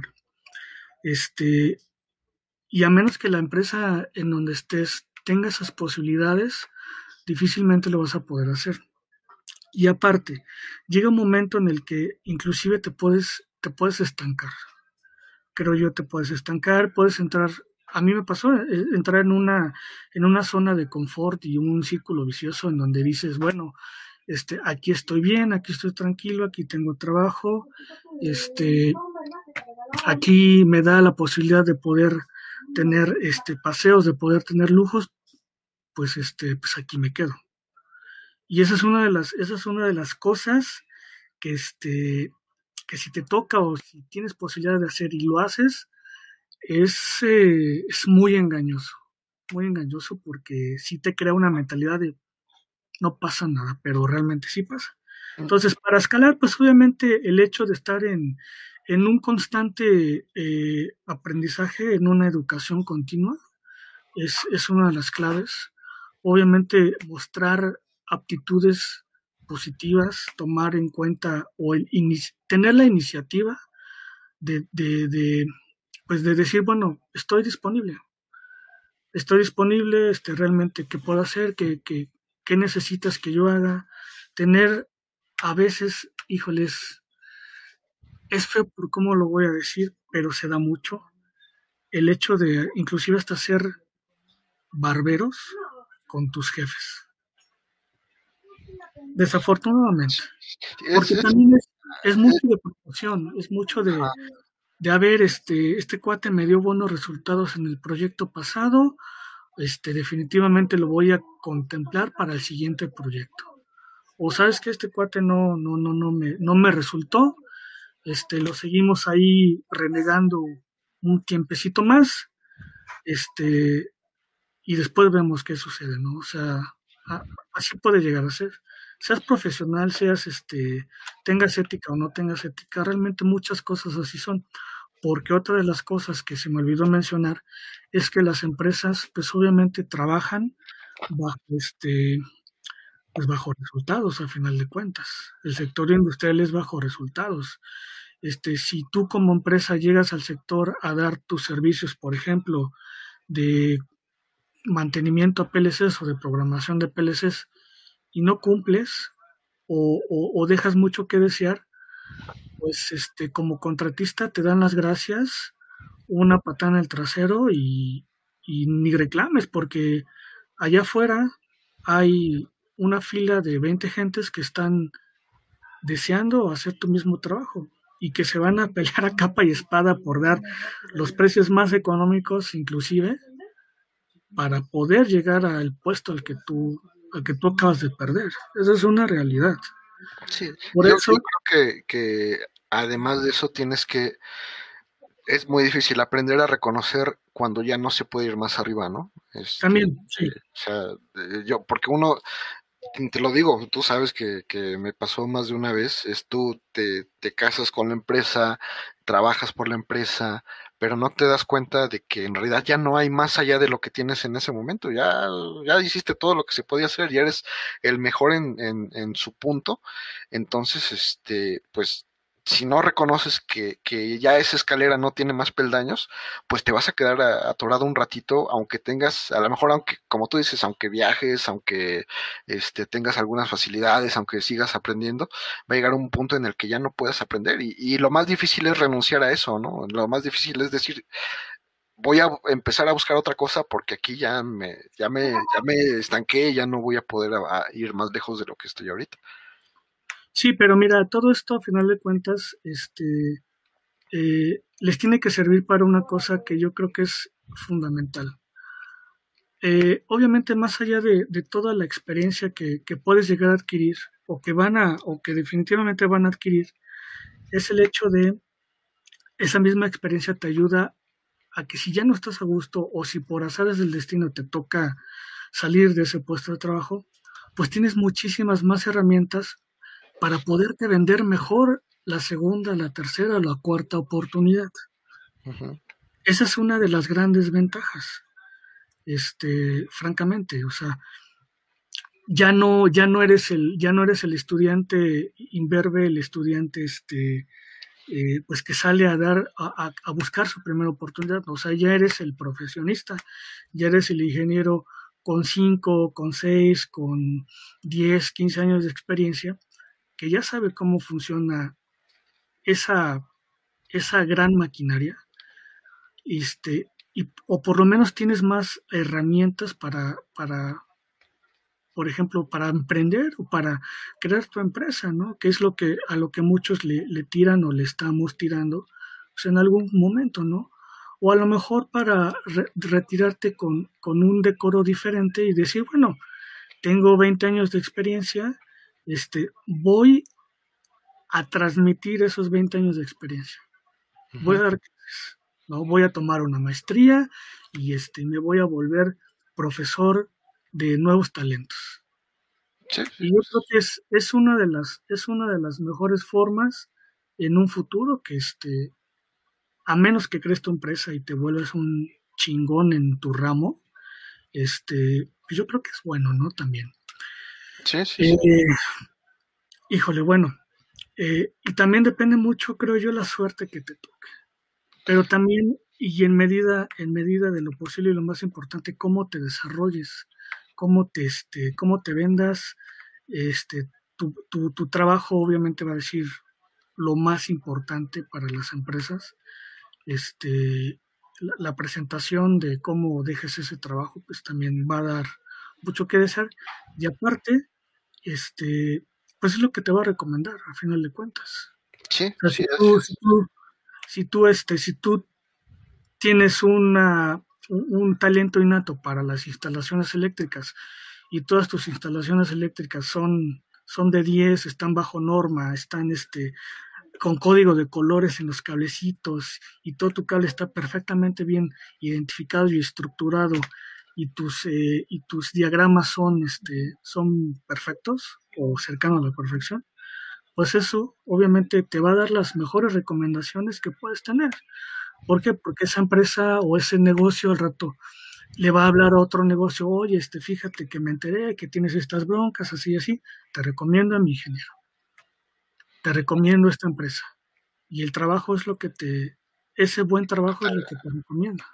Y aprender a cacarear el huevo, ¿no? Porque al final del día eso es lo que a veces nos falla a los ingenieros, porque terminamos, nos vamos felices, pero nunca le tomamos fotito y, así como que para que ahora, ahora que se necesite, pues lo, se lo enseño y le digo que pues así, así trabajamos, ¿no? Sí, eh, pero mira, el sector industrial es tan, a veces es tan especial y tiene tantas normativas que este que no te permiten el ingreso con dispositivos móviles que tengan cámara. Sí. tú puedes meter tu celular de 500 pesos del Oxxo que no tiene cámara, pero que te sirve perfectamente bien para llamar y tienes internet y todo el rollo. Pero no te permiten en, muchas, cosas eh, las cámaras por el hecho y por el tema de los secretos industriales, por el hecho de que, que no divulgues ese, tipo de, información, ¿no? Este, hay lugares tan estrictos como, por ejemplo, este, las, las, las empresas que se dedican a la, a la impresión en masa de, este, de las formas de, de los recibos de luz, por ejemplo. O de las formas del pago para el SAT, o las que manejan este papel muy similar al papel moneda, este, porque le meten códigos o candados muy específicos a, ese tipo de, impresiones, ¿no? Por ejemplo. O ya de plano, cuando, cuando vas a un Banco de México en donde tienen las máquinas, en donde están imprimiendo los billetes, es una seguridad como no tienes idea. O sea, sí, sí, sí. Ah, tienes que dejar hasta la última moneda que traigas en tu pantalón, este, en el lockercito especial para dejar las cosas o ese tipo de cosas. Y cámaras por todos lados y este, y así tan, tan, tan estricto y tan riguroso es, o puede llegar a ser. Entonces es, difícil, es difícil documentar, fíjate, es algo que, a mí me, me encantaba mucho, que yo cuando tenía la oportunidad lo hacía. El documentar el trabajo, bueno, pues este, pues ya vine bien mono a, a, este, a Volkswagen aquí en Puebla, pues entonces este, estoy bien orgulloso de que mi trabajo me quedó y le voy a tomar la foto, ¿no? Y me dejaron entrar con el celular, pero adentro obviamente hay inspectores de seguridad pues, que, este, pues, que andan a las vivas, ¿no? Cazando a los contratistas, desde que traigas bien puesto el chaleco hasta que tus herramientas estén en óptimo estado y de que no utilices un desarmador plano para apretar un tornillo de cruz. Sí. Pues obviamente esas mismas gentes son las que están vigilando que, que si estás llamando o realizando algún tipo de telecomunicación, pues que sea bajo las normativas, ¿no? O que si ingresaste un teléfono con celular o una cámara, pues tengas los permisos que avalen y que respalden que tu trabajo requiere que documentes este, esas acciones o ese resultado final. De lo contrario, no te es permitido mañosamente ya después de años, Sí, mañosamente después de muchos años y de este y de conocer y de hacer obviamente pues ese contacto, eh, pues ya después hay gente que lo que lo permite, tramitas tu, tu permiso y este y aunque no lo utilices netamente para documentar tu trabajo, pero pues ya de mientras tienes una galería privada de, de este de porno para ingenieros en donde pues tienes tus las fotos de tus máquinas, ¿no? De tu trabajo y si lo permite, pues adelante, ¿no? Sí. Pero mientras no. Pues no, no se puede. Mira, tengo otra pregunta en la que dice, ¿en qué recomienda especializarse después de egresar de Luis Herrera Ramos? Pues yo creo que una especialización va a depender mucho de, de, de, de qué perfil a final de cuentas quieres tener, en qué, en qué área o en qué sector quieres estar mejor preparado. O sea, un ingeniero en, eh, mecatrónica, este, si se quiere especializar, especializarse en programación, pues es porque te vas a dedicar netamente a programación o porque vas a estar más involucrado en ese aspecto. O sea, si es una, si haces una maestría en control, pues es porque te vas a especializar en control o porque vas a meterte netamente a los robots industriales, por ejemplo, ¿no? O, o alguna rama este, industrial, pues que en el que tengas que desarrollar mucho control. Si es diseño, pues diseño, ¿no? Por eso existen obviamente ese tipo de, especialidades. Eh, si me preguntas una en particular, pues yo creo que control. Control porque la industria es control. O sea, más allá de que haces, más allá de que haces diseño o de que haces este, diagramas eléctricos o, o muy bonitos renders de máquinas en 3D, necesitas gente que, que diseñe este, la estructura, el lenguaje de control, que seleccione los equipos necesarios en potencia, este, en voltaje, entradas, salidas, capacidades de comunicación de tus dispositivos, pues para la máquina o para el dispositivo que estás este, diseñando, que estás desarrollando. Yo creo que... Eh, es, una buena opción. Obviamente, pues como tú dices, tiene que ver a qué se quiere dedicar y honestamente yo pensaría que lo, lo que recomiendo es siempre que lo hagan al revés, ¿no? Pues ve la bolsa de trabajo, ve qué es lo que se ocupa, qué es lo que están pidiendo y capacítate buscando pues el puesto que te guste en esa bolsa de trabajo. Regularmente lo hacemos al revés, estudio la carrera que a mí me gusta, con la especialidad que a mí me gusta, y ya después, ya cuando me urge, ya veo si en la bolsa de trabajo quieren lo que yo estudié y pues así no, no, no funciona. O simplemente, este, pues no te vayas por una especialidad en donde, en donde ya el trabajo está muy saturado. Porque te vas a encontrar allá afuera con, con, mucha persona, con mucho personal contratista o con muchas empresas, pues que obviamente hacen ese tipo de cosas. Si te quieres aventar la bronca de, de entrar a los trancazos con todos ellos, adelante, ¿no? Obviamente, digo, no sé qué tan difícil puede resultar, pero de que lo va a hacer, lo va a hacer que si te especializas este, pues en algún sector que también esté, eh, que también esté solicitado, pero pues a lo mejor en el que no, no sea tanta la demanda, ¿no? Porque de alguna forma vas a tener muchas más oportunidades. Pues sí, sí, es que, hay que hasta eso para escoger lo que hay que estudiar hay que ser inteligente, ¿no? Pensar sí, sí, de hecho, este, pues me arrepiento, ¿no? De haber, de no haber estudiado algo de, de, de, de biomédicos, ¿no? De este, de todas esas cosas que se están utilizando ahorita, ¿no? Pero ¿quién te, te iba a decir hace 10 años? No, no lo sabíamos. Iba a haber una pandemia, ¿no? no, no lo sabíamos, pero pues bueno, ahora es que agarrarse de lo que hay. Entonces, pues, nuestra última pregunta, a menos que llegue otra de, de, quienes nos está observando, es, ¿en algún momento te has detenido y pensado qué bueno que estudié esta carrera? O sea, ¿cuál fue el punto en el que dijiste, qué bueno, o sea, ahorita me siento como superhéroe, o sea, soy del Capitán América, soy el que salvó al mundo, soy, o sea, que hiciste algo, te detuviste, dijiste, por este momento estudié mecatrónica. Sí, y no fue uno, fueron un montón, un montón, porque así como, así como la padecí en innumerables ocasiones, allá afuera tratando de resolverle los problemas a los clientes. Ah, porque es eso, también mentalízate que, que como ingeniero, el que sea, eh, tienes que resolverle los problemas a los clientes. O sea, o en el sector industrial hablando de eso, vas a resolver problemas, no a crearlos. Entonces, cuando, cuando creas los problemas en lugar de resolverlos, pues obviamente la pasas mal. Pero obviamente con la constancia, con la experiencia, con el desarrollo personal, pues vienen los triunfos, ¿no? Entonces, por ejemplo, uno, uno de tantos, este, y perdón que hable mucho del sector industrial, pero este, enfocado al, a, a, a, la, a, la, automotriz, porque pues afortunadamente fue en donde tuve las experiencias más duras, más, este, pues, más crueles, ¿no? Creo yo. Sí. Este, por, por dramatizarlo un poco. Este, pues espera, eh, bueno, imagínate un, un, domingo a las, a las 6 de la mañana, ¿no? Que suena tu teléfono.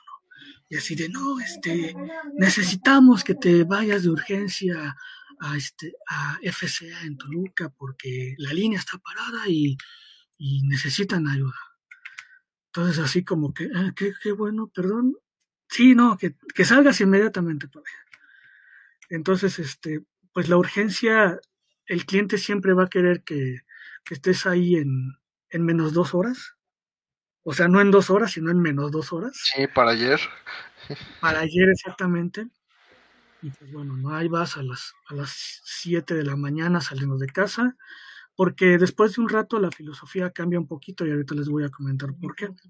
Entonces, este, sales, eh, te arriesgas a manejar a altas velocidades porque estás con la presión de que tienes que llegar, de que tienes que evitar el tráfico, de que no se te tiene que atravesar ningún perro, de que la autopista no debe de estar cerrada porque hay algún accidente. Desde que sales te tienes que empezar a preocupar por un montón de cosas, ¿no? Adicionales a la causa principal.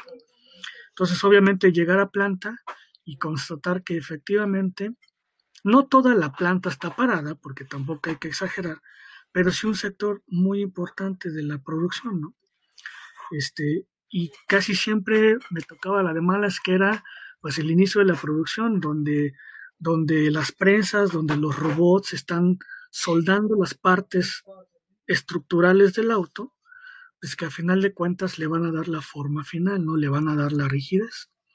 Entonces, bueno, llego y pues esa, esa parte que se llama costados, que es precisamente la zona en donde pues le ponen valga la redundancia, todo el costado izquierdo y derecho al, al cascarón del auto, está detenida, ¿no? Llegas y, y, y, tienes ahí no uno, no dos, no tres, tienes 20 ingenieros esperándote, porque la planta, si llega, si llega al límite este, en esa zona, porque bueno, se van acumulando, porque deben de tener este, partes este, acumuladas precisamente por estos, cuando ocurren estas situaciones, ¿no? Pero vamos a decirlo así, que tenían 100 unidades para poder surtir al resto de estaciones, ¿no? Entonces tienes un, un, este, un tramo, un espacio de 100 unidades, ¿no? Y en esas 100 unidades debes de hacer tu trabajo sí o sí. Entonces, pues ya llegas y todo, y te está todo el mundo esperando.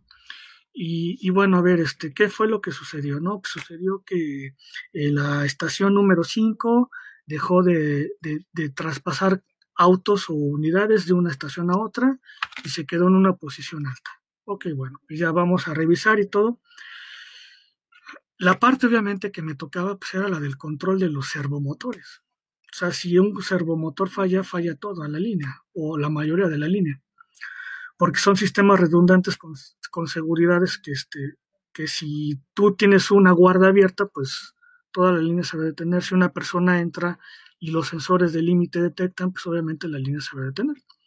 Entonces, pues bueno, empiezo a revisar, a hacer mis respaldos, a entrar a los programas de, de control, en los, este, en los, del de control de los servomotores, pues digo, bueno, pues el programa realmente no está fallando, o sea, el programa está en run y te dice que, que las tareas se están ejecutando, ¿no? Este, ¿sabes qué? El programa no es descartado el programa, pero vamos a empezar a revisar las, las cuestiones eléctricas, las cuestiones de sensores, las cuestiones de válvulas, las cuestiones de, este, interruptores termo, este, magnéticos y todo un show, ¿no? Empiezo a revisar, a ver diagramas, ¿no? Pues, continuar aquí, continuar allá, continuar más allá.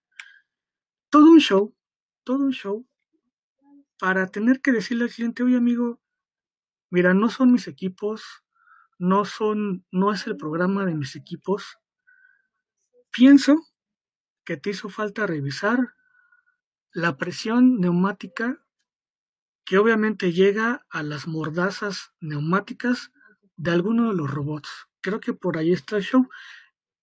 Ni siquiera era problema de lo que yo tenía que revisar, pero como el aparatito que yo tenía que revisar marcaba alarma externa, y cuando entras al programa te dice, ah, bueno, mira, la alarma externa se debe a 100 cosas. Dentro de las principales es que un interruptor está, un, este, un sensor está este, enclavado o se quedó enclavado, o un sensor no está detectando este, la posición X del robot, o este otro sensor no está detectando la presión dentro de las líneas neumáticas para las mordazas de los robots. Yo creo que es eso. A ver, este, tráiganse gente que lo revise. Lo revisan y para mi buena fortuna se les estaba cayendo la presión neumática, o sea, no tenían no tenían los bares de presión que necesitaba esa estación específicamente para poder trabajar. Se activaban obviamente las alarmas y pues todo se detenía. Entonces, este 12 del día y después de haber revisado un montón de cosas, llegar a la conclusión y comprobar que era un problema que ni siquiera estaba dentro de tus posibilidades este, pues, resolverlo, este, pues, pues lo, lo, encuentras o lo diagnosticas y la planta empieza a moverse este, como si no hubiese un mañana, ¿no? Y ves a un montón de gente este, diciendo por todos los, bueno, perdimos dos horas, en lo que lleva, en lo que llegaba el ingeniero y era cuestión que nosotros pudimos haber resuelto y todo ese rollo, ¿no? Y dices, bueno, pues sí, lamentablemente eso también sucede. A raíz de eso, a raíz de eso sucedieron cosas muy interesantes, porque entonces nos contrataron ahora, además, para darles capacitación en base a, a todas estas cuestiones, para las cuales obviamente no estaban tan preparados. Los manuales te lo dicen, pero como eran manuales que estaban en inglés y la mayoría de los operarios realmente tienen un nivel de, idioma a lo mejor nulo o no lo interpretan muy bien, pues no tenían idea de qué ahí sucedía o de qué es lo que estaba sucediendo. A mí me impactó mucho. Entonces yo dije, mira, o sea, si por este tipo de cuestiones te despiertan a las 6 de la mañana y llegas aquí, pero pues ya ya ganaste un tiempo extra o ya este resolviste. Esa es la principal motivación, lo principal que te hace pensar que qué bueno que estudiaste esa carrera, porque en ese aspecto, hablando un poquito del ego, que también yo creo que todo el mundo lo tiene, este, pues es el hecho de decir, me llamaron, les resolví el problema, problema que no era mío, y este, y pues ya, o sea, esa fue mi satisfacción, ¿no? El hecho de, el hecho de haberlo hecho así. Entonces, como esas hubo muchas, así como este, como el hecho de que puede ser un cable que está haciendo falso contacto y lo cambias o lo aprietas bien y ya, y por eso cobraste o tu empresa cobró dos días de servicio y este y, decenas de miles de pesos, ¿no? Que lamentablemente a ti no te toca ni una ni, ni un 15% de eso, pero pues ya tuviste la satisfacción de poderlo de poderlo resolver, de conocer el proceso, de hacerte de un contacto, de adquirir esa experiencia, porque la siguiente ya sabes qué va a ser y como la industria a veces también es, es, es tan repetitiva, pues lo mismo que aplicaste en esta máquina, en esta empresa, pues vas curiosamente años después o meses después a otra empresa que hace lo mismo y que tiene curiosamente la misma máquina, realmente a veces es copiar, pegar y vamos. Así también a veces. Como dicen siempre, el chiste es saber qué copiar y qué pegar, ¿no? Porque no... No, este, y además de que, de que realmente estás, este, te pagaron por, dicen, te pagamos o yo estoy cobrando por saber qué tornillo apretar bien, por saber qué cable es el que tengo que desconectar o conectar en un momento, en un momento dado, o por saber a lo mejor qué línea de código de programación es la que tienes que modificar para aumentar o para disminuir la velocidad. o para que ese sensor ya no tenga este ese problema. proceso y que lo puedas desconectar sin ninguna bronca y sigues trabajando. realmente ese, es el, ese es el hecho, resolverle el problema este, pues, lo más rápido posible. Pues sí, Carlos, muchísimas gracias. Yo creo que para mí ha sido un gusto muy grande verte de nuevo, platicar como hace mucho no, no hacíamos. Este, eh, ahora sí que desde, desde aquel momento que me escribiste por, por YouTube que querías aprender cómo hacer carritos y tuvimos la suerte de estar este, ahí pues apoyando y participando. Eh, este, muchísimas por los muchachos que, que van a ver este video y de qué se trata, por lo menos en México, la industria. Y este, pues no, no tengo más, ahora es que más que agregarte y ojalá podamos tener otras actividades aparte de este en la que nos puedas apoyar y, como te decía, pues, a, seguir buscando contactos, a ver dónde, dónde podemos este eh, incluirte, ¿no? Digo, ya Luis, ya te apoyamos para que entraras a la vida laboral, pues ahora debe, como tú dices, te debe costar menos trabajo, ya traes la experiencia. Hace 10 años, bueno, 10 años por ahí así, pero sí. Este, no, pues de antemano, pues gracias, obviamente, a, ti por el espacio, a, a las personas que, que, están viendo el video y que futuramente lo van a ver. En lo que les pueda apoyar en algún momento dado, pues, pues adelante. Eh, no, o sea, no se vayan con la idea de que el sector industrial es, es, de, lo, es de lo peor o es de lo mejor. Simplemente váyanse con una, con una idea un poquito más amplia, este, con un con un perfil o busquen un perfil más adecuado a lo que a lo que ustedes finalmente quieren hacer o quieren desarrollar. Este, hay trabajo, este lo va a haber, hay muchas oportunidades, es muy vasto el sector industrial, o sea, en serio te puedes especializar inclusive en máquinas de, papel que, que, se dedican a, producir papel, papel corrugado, papel de baño, papel para toallas este, eh, servilletas, este, o sea, te puedes especializar en eso y es un mundo. Te puedes especializar en, máquinas de, extrusión de plásticos y es otro mundo. Te puedes especializar a lo mejor en lavadoras industriales y es otro mundo. Son mundos distintos. Son mundos este, eh, muy distintos pero similares a la vez. ¿Por qué?